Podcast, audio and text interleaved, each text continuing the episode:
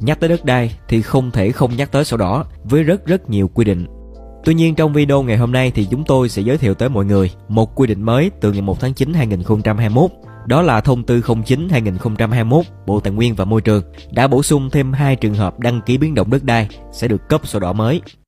Đăng ký biến động đất đai ở đây, mọi người hiểu đơn giản là việc người sử dụng đất làm thủ tục để nhà nước ghi nhận về sự thay đổi của một thông tin mà trước đây đã đăng ký. Ví dụ là ban đầu bạn được cấp sổ đỏ với diện tích là 1.000 m2. Tuy nhiên sau đó do sạt lở tự nhiên mà diện tích bị giảm thì bạn đăng ký biến động đất đai để nhà nước ghi nhận điều này. Và đối với 13 trường hợp đăng ký biến động đất đai sau đây thì người sử dụng đất sẽ được cấp sổ đỏ mới, bao gồm là hai trường hợp mới kể từ ngày 1 tháng 9 2021 và 11 trường hợp đã được quy định trước đây. Cụ thể như sau.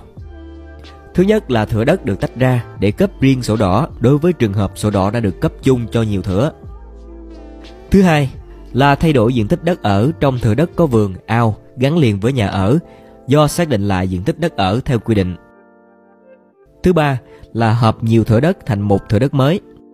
Thứ tư là tách một thửa đất thành nhiều thửa đất mới phù hợp với quy định của pháp luật. Thứ năm là trường hợp nhận chuyển quyền sử dụng một phần diện tích đất, tài sản gắn liền với đất trên sổ đỏ đã được cấp dưới các hình thức quy định tại mục 1, 3 và 4. Thứ sáu là chuyển mục đích sử dụng đất, một phần thửa đất được cơ quan có thẩm quyền cho phép. Thứ bảy là người thuê thuê lại quyền sử dụng đất của nhà đầu tư, được nhà nước giao đất cho thuê đất để đầu tư xây dựng kinh doanh, kết cấu hạ tầng trong khu công nghiệp, cụm công nghiệp, khu chế xuất, khu kinh tế, khu công nghệ cao.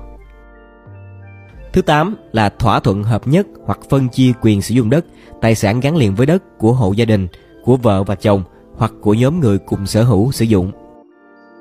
Thứ 9, chứng nhận bổ sung quyền sở hữu tài sản gắn liền với đất trên thửa đất đã được cấp sổ đỏ Thứ 10 là thay đổi toàn bộ các thông tin thửa đất do đo đạc, lập bản đồ địa chính.